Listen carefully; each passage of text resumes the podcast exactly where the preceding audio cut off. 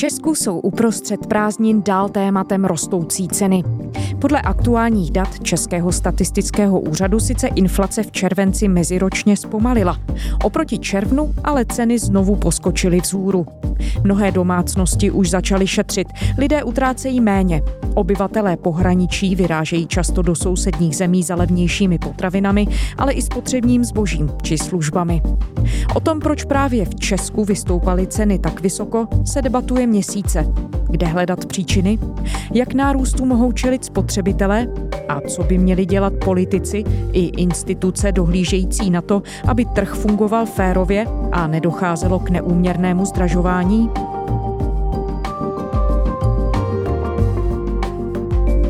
Je pátek 11. srpna.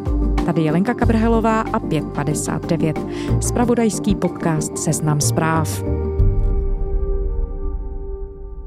Jana Matesová, ekonomka a bývalá zástupkyně Česka při Světové bance. Dobrý den. Dobrý den, děkuji za pozvání. Paní Matesová, my jsme tady spolu víceméně přesně před půl rokem v podcastu 559 mluvili o růstu cen v Česku. To se týkalo hlavně potravin, zemědělských výrobků, ale vlastně i energií, surovin, průmyslových výrobků teď s tím odstupem, dalšími daty, nějakým vývojem, kterým jsme prošli za toho půl roku, můžeme už říci jasněji a máme už jasněji v tom, co všechno se do vzestupu cen promítlo a možná dál promítá? Určitě máme jasněji mimo jiné, protože vidíme, jak se vyvíjí inflace v ostatních zemích Evropské unie, čili nejenom v těch zemích západních, ale i v těch zemích, které dřív také byly za železnou oponou jako Československo. A u nás zkrátka ta inflace nevyvíjí dost dobře, neklesá dost rychle.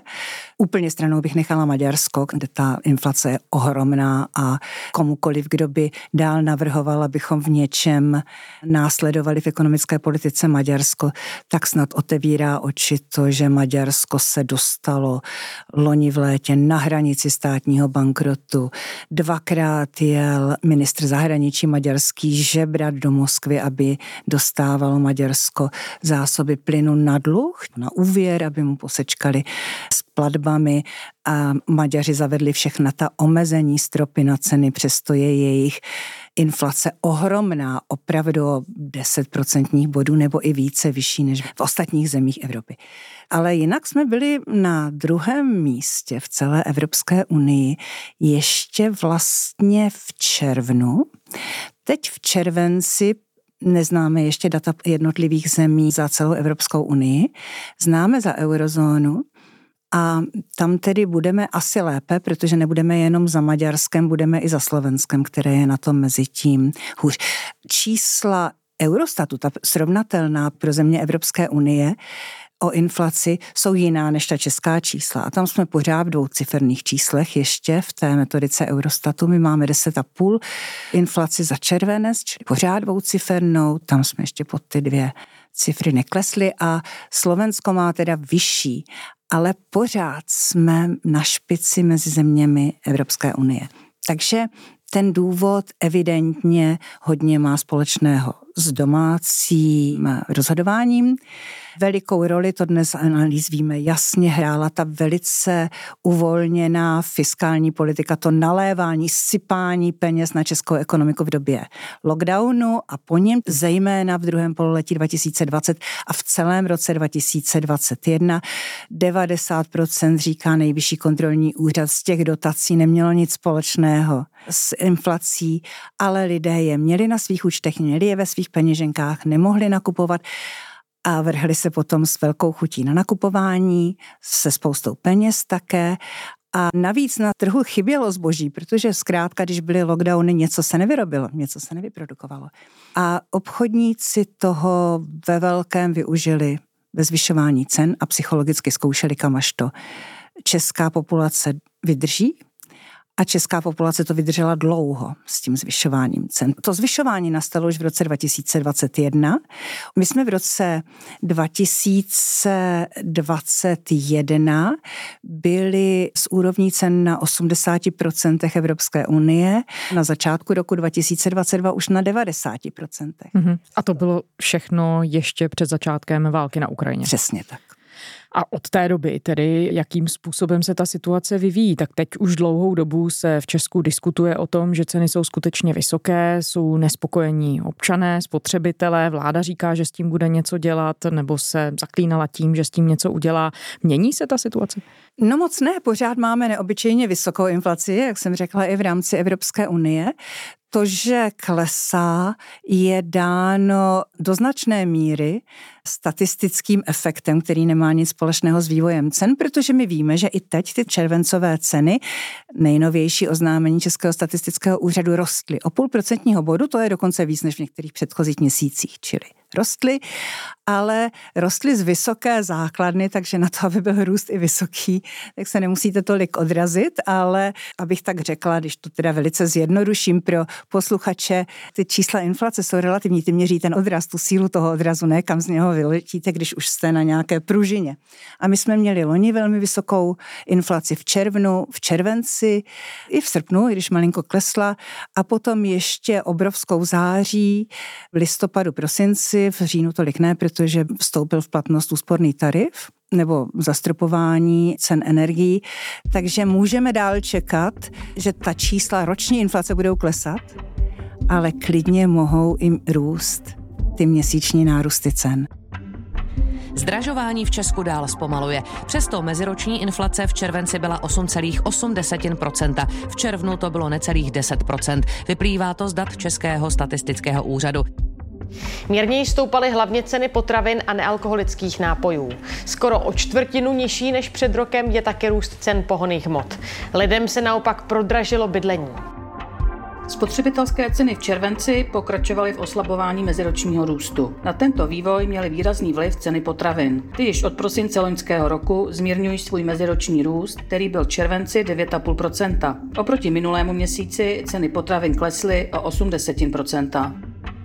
Pozitivní je, že špatně už bylo. To znamená, že když se podíváme na meziroční srovnání, když se podíváme na to, jaká byla inflace před rokem, tak samozřejmě ty ceny už nemůžou tak rychle růst. Oni pořád rostou, inflaci pořád máme pozitivní a ne malou, ale s tím v tom meziročním srovnání nikdo moc nepředpokládá, že by mohlo být ještě hůř. Moc dobře na tom nejsme. Důvod to má částečně ten, že pořád je docela početná skupina domácností, která nakupuje, ať jsou ceny jakékoliv, ale je pravda, že tahle ta skupina klesá procentně v ekonomice, prostě spousta lidí už nemá odkud brát. Tou cenotvorbou a možným zneužitím pozice na trhu se na jaře zabýval Úřad pro ochranu hospodářské soutěže, který reagoval na kritiku, která se právě objevovala hlavně tedy v tu chvíli na adresu producentů v potravinářství v zemědělství. Úřad zkoumal ceny u pěti základních potravin, to bylo mléko, máslo, mouka, vejce, kuřecí maso a tehdy došel k závěru, že mezi producenty existuje oligopol, ale že konkurence přesto funguje a že nedochází k neuměrnému navyšování cen. Když se na tu zprávu zpětně díváte, ona vyšla v květnu, jaké bylo tedy její hlavní poselství? Co jsme se vlastně dozvěděli? Z toho schrnutí, tak jak se dostalo do třeba tiskové konference a potom tedy do médií, nevím, jaké bylo poselství. To sektorové šetření eh, ukázalo, že některé trhy jsou oligopolní, Eh, případně mají eh, méně koncentrovanou eh, strukturu trhu. Co to vlastně lidově řečeno znamená? Hráči, kteří se pohybují na těch jednotlivých trzích, mají maximálně někde do 25% daného trhu, když to tak řeknu, řeknu globálně, ale ne, nevyskytuje se žádný subjekt, který by měl, který by měl 40% podíl na relevantním trhu či, či více. Z hlediska eh, liberálně tržního hospodářství eh, ty závěry ukazují, že ten trh se chová naprosto přirozeným způsobem, eh, přelévá svoje zvýšené náklady do marží v rámci, v rámci celého, celého řetězce a ten spotřebitel má vlastně tu marži, marži promítnutou, eh, promítnutou třikrát. To znamená třikrát zvýšenou cenu na úrovni, na úrovni energií v prvovýrobě, ve zpracovatelském sektoru, tak samozřejmě i, i v malou obchodu. Takže lapidárně řečeno, zaplatí tu zvýšenou cenu energií třikrát a můžeme vést diskuzi na tom, jak velká obchodní marže, eh, jestli na vajíčku průměrovaná eh, téměř v jedné koruně je přiměřená nebo nepřiměřená. To, to není ani úkolem, úkolem našeho úřadu toto posuzovat.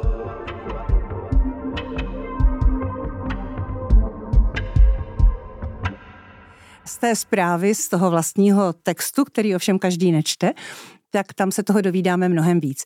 Tak především Úřad pro ochranu hospodářské soutěže nemůže posoudit neuměrné zvyšování cen. To není narušení hospodářské soutěže. Může posoudit, jestli docházelo k cenovému kartelu, cenové koluzi, čili jestli se ti velcí výrobci a prodejci nějak koordinovali v tom, kam budou ceny šroubovat to může posoudit, ale nedokáže to posoudit za tři měsíce nebo kolik na to dostal úřad a už vůbec ne tou metodologií, která byla zvolena. Já myslím, že si ji nevybral sám antimonopolní úřad, ale nevím, ale zkrátka touto metodologií nic takového dokázat nešlo. Ta zpráva sama o sobě říká, v době, kterou jsme měli a touto metodologií se zatím nepodařilo potvrdit, že by nějaká spolupráce, nějaká koluze, nějaký kartel v oblasti cen existoval.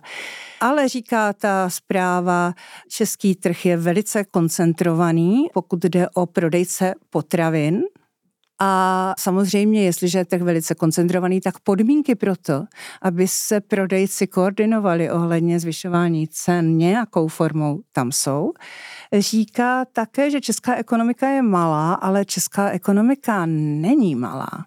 Opravdu ne. Česká ekonomika co do populace je asi desátá v Evropě a co do ekonomické síly je třináctá nebo dvanáctá, podle toho, jestli to bereme skutečně podle HDP a nebo jestli to bereme podle toho, co si za to HDP, jakou kupu výrobku a služeb si za to můžete pořídit, čili se zohledněním té tržní síly. V každém případě jsme prostě v té vyšší skupině zemí Evropské unie co do velikosti. Takže ten argument podle vás neobstojí? Tento argument neobstojí, ale samozřejmě máme evidentní historické důvody, proč trh v České republice trh, a teď se bavíme, tedy odkazujete na tu zprávu, distributorů potravin, protože tam šlo jenom o ceny potravin, proč ten trh je u distributorů velmi koncentrovaný a platí to pro většinu zemí za bývalou železnou oponou a proč trh výrobců je také hodně koncentrovaný, čili těch dodavatelů do těch řetězců.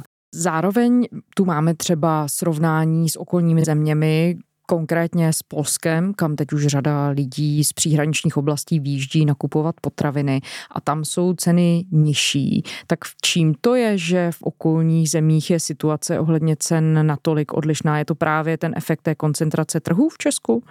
Pokud srovnáváme země na západ, jich a sever od nás, tak ano. Pokud srovnáváme země, které dřív byly za železnou oponou, tak tam je evidentně efekt těch 90. let.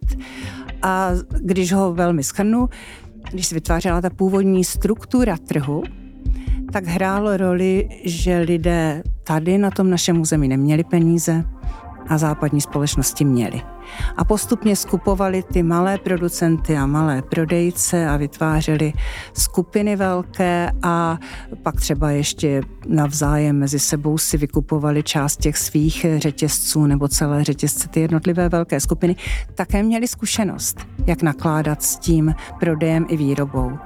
No a zejména v oblasti prvovýroby i toho zpracovatelského průmyslu potravinářského se časem takovýmhle vykupováním jako následky privatizačních metod vytvořily i nějaké velké české skupiny. Pokud je o srovnání úrovně cen, Úroveň ceny je samozřejmě daná daněmi do značné míry. Daněmi na těch vstupech, ale daněmi pochopitelně zejména na konečném výrobku.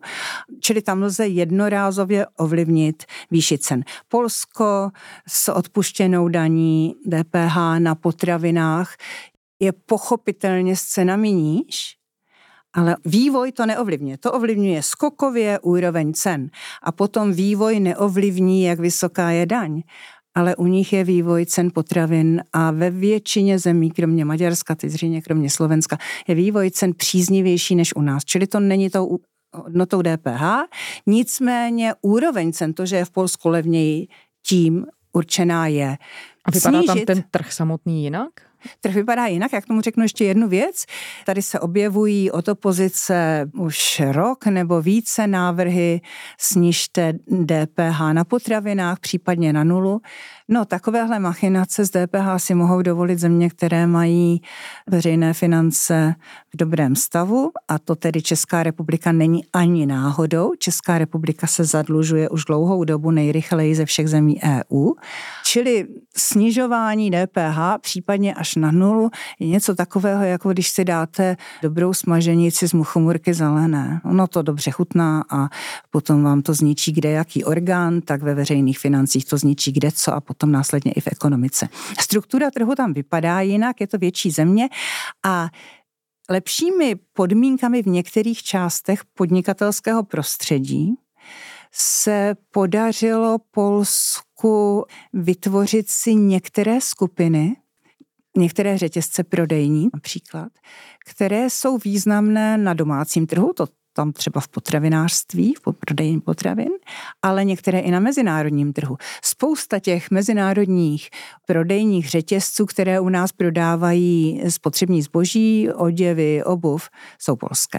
I když to třeba z jejich názvu nevyplývá, ale vlastníci jsou polští.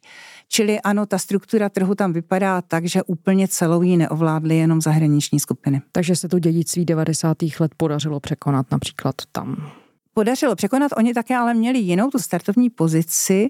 Pamětníci si vzpomenou, že v Polsku, Maďarsku, dokonce ve východním Německu zůstala část soukromého vlastnictví prodejen zachována. Čili oni nestartovali z úplné nuly. U nás se muselo privatizovat všechno. U nás bylo předtím znárodněno všechno v prodejní síti.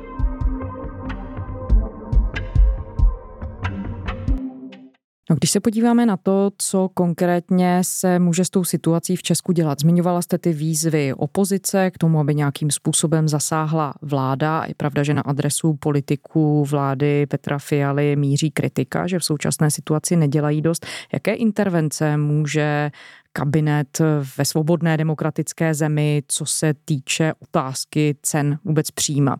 A míří to tedy k tomu, jestli politici možná nakonec dělají dost pro zajištění nějakých férových podmínek na trhu a k zajištění zdravé konkurence. To říkáte správně, protože to, co stát má v demokratické tržní společnosti dělat a musí, je udržovat férové podmínky na trhu, udržovat konkurenci na trhu, tak, aby nikdo nemohl zneužívat významné tržní síly.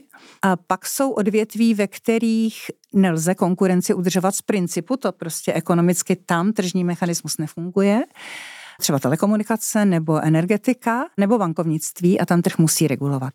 Když začnu od té otázky, co může vláda dělat s cenami. Ne, stát nemá být cenotvorným činitelem všude tam, kde může působit konkurence ale musí udržovat.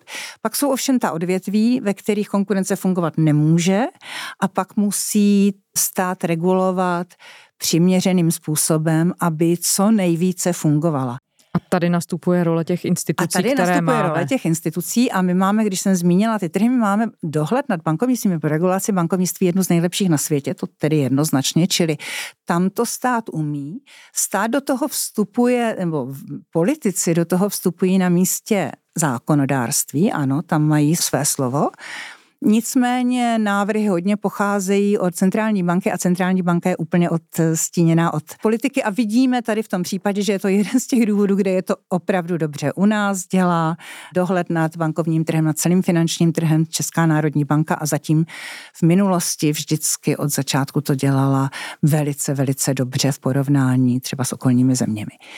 Pak máme ale telekomunikační trh a to jsou příklady obrovských selhání už v 90. letech a veliké politické nevůle něco s tím dělat dlouho potom a potom vlastně už strachu z těch velikých konglomerátů, které tady vznikly. Český telekomunikační úřad určený pro regulaci jenom v té oblasti telekomunikací léta, nevím, jestli měl vůbec politickou vůli něco dělat. Poslední dobou se snaží, takže jemu bych aspoň Českému telekomunikačnímu úřadu dala plus za to, že se snaží, uvidíme, co se podaří. A pak máme energetický regulační úřad, to vidím jako jedno veliké selhávání, vidíme spoustu příkladů, které nemáme časy tady uvádět, ale jsou teda vypovídající. A to jsou ta odvětví, kde stát regulovat musí, protože tržní mechanismus tam fungovat nebude, respektive bude fungovat proti konkurenci a proti spotřebitelům, čili taky proti voličům. A pak jsou ta odvětví, kde tržní mechanismus fungovat může, ale musí se zajistit, aby tam nikdo nezneužil velkou tržní sílu, čili aby tam vůbec ta konkurence existovala. Na to máme všechny země vyspělé tržní mají úřady pro ochranu hospodářské soutěže a u toho českého evidentně minimálně od přelomu tisíciletí nebyla politická vůle, aby on fungoval v té oblasti udržování konkurence. On má i jiná poslání, veřejné zakázky, ale v té oblasti udržování konkurence na trhu evidentně nebyla politická vůle, aby konal a uvidíme teď, když už to došlo až na to, že spotřebitelé to cítí jako opravdu významný sociální problém, třeba co se stalo s cenami potravin, tak uvidíme, jestli si vybuduje tu kapacitu a jestli politici za ním budou stát. Zatím se zdá, že snad ano, aby mohl začít fungovat co nejlépe. No a co vlastně v této situaci mohou dělat spotřebitelé? My jsme si tu vymenovali, co mohou dělat ty instituce, které jsou zodpovědné za regulaci nebo případně za dohled nad trhem, co mohou dělat politici nebo co by měli dělat. A pak je tady ještě celý ten segment spotřebitelů hraje při té podobě trhu, kterou jste popsala, vůbec spotřebitelské chování nějakou roli? Nebo je to naopak? Je to chování spotřebitelů spíš důsledkem toho, jak ten trh vypadá? Oboje, oboje platí. Tak v první fázi spotřebitelské chování, jeho změny jsou následkem toho, jak se chová trh. A v dalším kroku už ale spotřebitelé mají samozřejmě sílu trh velice ovlivňovat.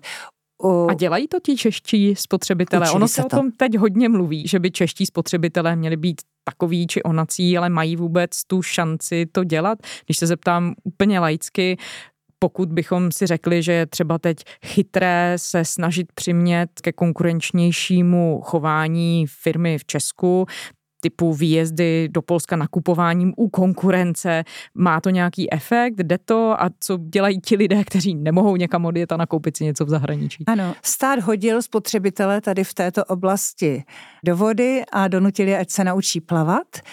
A u nás to trochu trvalo, protože lidé prostě neměli žádnou zkušenost s takhle vysokou inflací. Nikdy. Ani jejich rodiče, prarodiče tu zkušenost neměli. To v těch západoevropských zemích ano, takže lidé rovnou věděli, když rostou ceny neuměrně, když ceny začnou růst jako utržené z řetězu, dokonce ještě třeba ve chvíli, kdy nejsou úplně zásadní vnější důvody k tomu, jako třeba válka Ruska proti Ukrajině, tak je potřeba nakupovat jen to, co nutně potřebuju a jen to, kde se mi zdá cena přiměřená, protože jinak rozmazluju výrobce a prodejce a oni budou tu cenu navyšovat dál.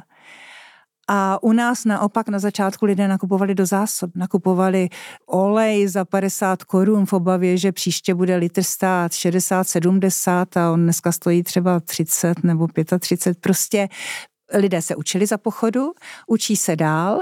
Je to samozřejmě částečně důvod toho, že stát je nechal na holičkách, ale to, že lidé nakupují, ano, jezdí nakupovat do zahraničí, protože část lidí už nemá na to, aby takto nakupovala v Čechách a vyplatí se jim to i s tou cestou, nebo nakupují v akcích, to je samozřejmě velice rozumné chování.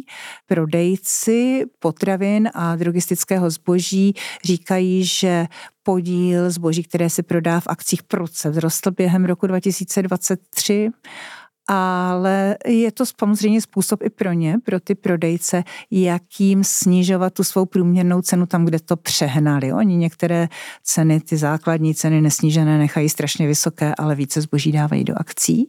Spotřebitelé se, vidíme to zase z, na datech z maloobchodního trhu, učí nakupovat menší nákupy, čili nakupují opravdu to, co potřebují. Protože víme ze sociologických průzkumů, že minimálně tři čtvrtiny domácností už cítí na svých peněženkách, na svých rozpočtech to zvyšování cen a začínají se chovat úsporněji. Lidé nadále méně utrácejí. Už 13. měsíc v řadě. Ukazují to výsledky maloobchodu za květen, které představili statistici. Obchody s výrobky pro domácnost ztratili nejvíc, přes 16% Za jídlo zákazníci vydali o 9% míň, na odbyt moc nešly ani oděvy a boty, anebo počítače a telefony. Člověk kouká, aby ušetřil, takže kupuje to levnější všechno. Hladový člověk má tendenci do košíku přidávat víc, než vlastně potřebuje a z tohoto důvodu bych také doporučila, nakupujte raději týdně než každý den. Kvůli vysokým cenám teď víc Čechů kupuje zboží ve slevách nebo jezdí na nákupy do Polska. Jezdíme každý měsíc pro všechno. Plíny, jogurty, maso kuřecí a různý džusy. Jsme nakoupili za 5000 zhruba, ušetříme, já nevím, tak 15, 15 stovek, 2000, hlavně za ty plíny, maso. Jediná obrana je e, vyrazit do Polska, teď je výhodný kurz zlotého a to... Teď poradce premiéra radí, aby jsme jeli nakupovat do Polska. Ano, e, tam se tam to jsme se dostali. Jako já nebudu lidem říkat, že to tam je e, nevýhodné, je to tam výhodnější a jestliže tady bude snížená ta poptávka, tak se třeba chytnou ty obchodníci za nos a zlevní. Takže se nějaká změna děje přeci jenom, tedy probíhá v tom, jak jsou nastavené vztahy mezi spotřebiteli, mezi firmami, mezi prodejci a tak dále. Rozhodně se děje a všechno, co spotřebitelé dělají proto, aby snížili ten nárůst, ten dopad inflace v tom základním zboží na své peněženky, dělají správně a vidíme, že u některých třeba prodejních řetězců potravin už nejenom, že zvyšují podíl zboží, které jdou do akcí, ale v reklamách využívají toho, trvale jsme snížili ceny toho a toho o dvě koruny, o několik korun. Prostě využívají nakonec k reklamě to, že to navyšování přehnali a teď couvají. A co by se tedy muselo stát, Teď já rozumím, že toho asi bude docela velká složka, aby se ta situace nějak normalizovala nebo alespoň přiblížila, řekněme, lepšímu nebo ideálnějšímu nastavení, které může být v jiných zemích.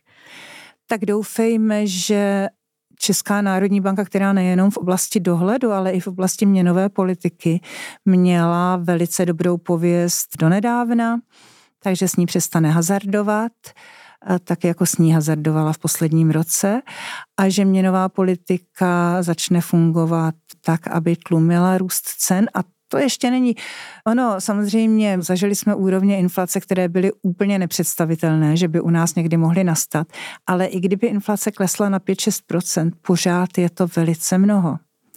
Druhá věc je, že doufejme, že motivace politiků, aby pečovali aby zajistili, aby stát, jeho pověřené orgány, energetický regulační úřad, Český telekomunikační úřad, ale i Úřad pro ochranu hospodářské soutěže, aby mohli udržovat konkurenci na trhu, respektive regulovat zneužívání nebo penalizovat zneužívání velké tržní síly. To nemusí vždycky jít o nějaké soudní spory. To je důležité, aby politici dostávali od těchto orgánů správné informace o tom, kde hrozí zneužívání nebo kde dochází k zneužívání a kde je potřeba změnit zákon. To se může odehrávat za zavřenými dveřmi, tedy do chvíle, než je ten návrh zákona na stole, ale je to důležitý signál od těchto orgánů. A ty zákony, ty návrhy zákonu nesmějí psát samozřejmě ti, kteří mají být regulováni takže doufejme, že najde stát motivaci. No a druhá věc je, že třeba od toho úřadu pro ochranu hospodářské soutěže mohou nějaké bez jmenování firem signály o tom, co se zdá, že se děje na tom trhu dostávat spotřebitelé, dostávat veřejnost. A jak vidíme, spotřebitelé se umí zařídit ve chvíli, kdy takové informace mají. Čili doufejme, že politici najdou tuhle motivaci, protože to je motivace jít proti velmi silným domácím vlastníkům i zahraničním velkým firmám. Čili my musíme doufat v to, že inflace bude skrocená, bude skrocená pod 5%, jak říkám, 5% je pořád hodně, bude skrocená brzy, protože jinak to tlumí hospodářský růst, protože to velmi komplikuje život podnikům a neobyčejně to zatěžuje veřejné finance a samozřejmě to zatěžuje sociální situaci i společenskou soudržnost v zemi. Jana Matesová, ekonomka a bývalá zástupkyně Česka při Světové bance. Děkujeme. Naschledanou, hezký den.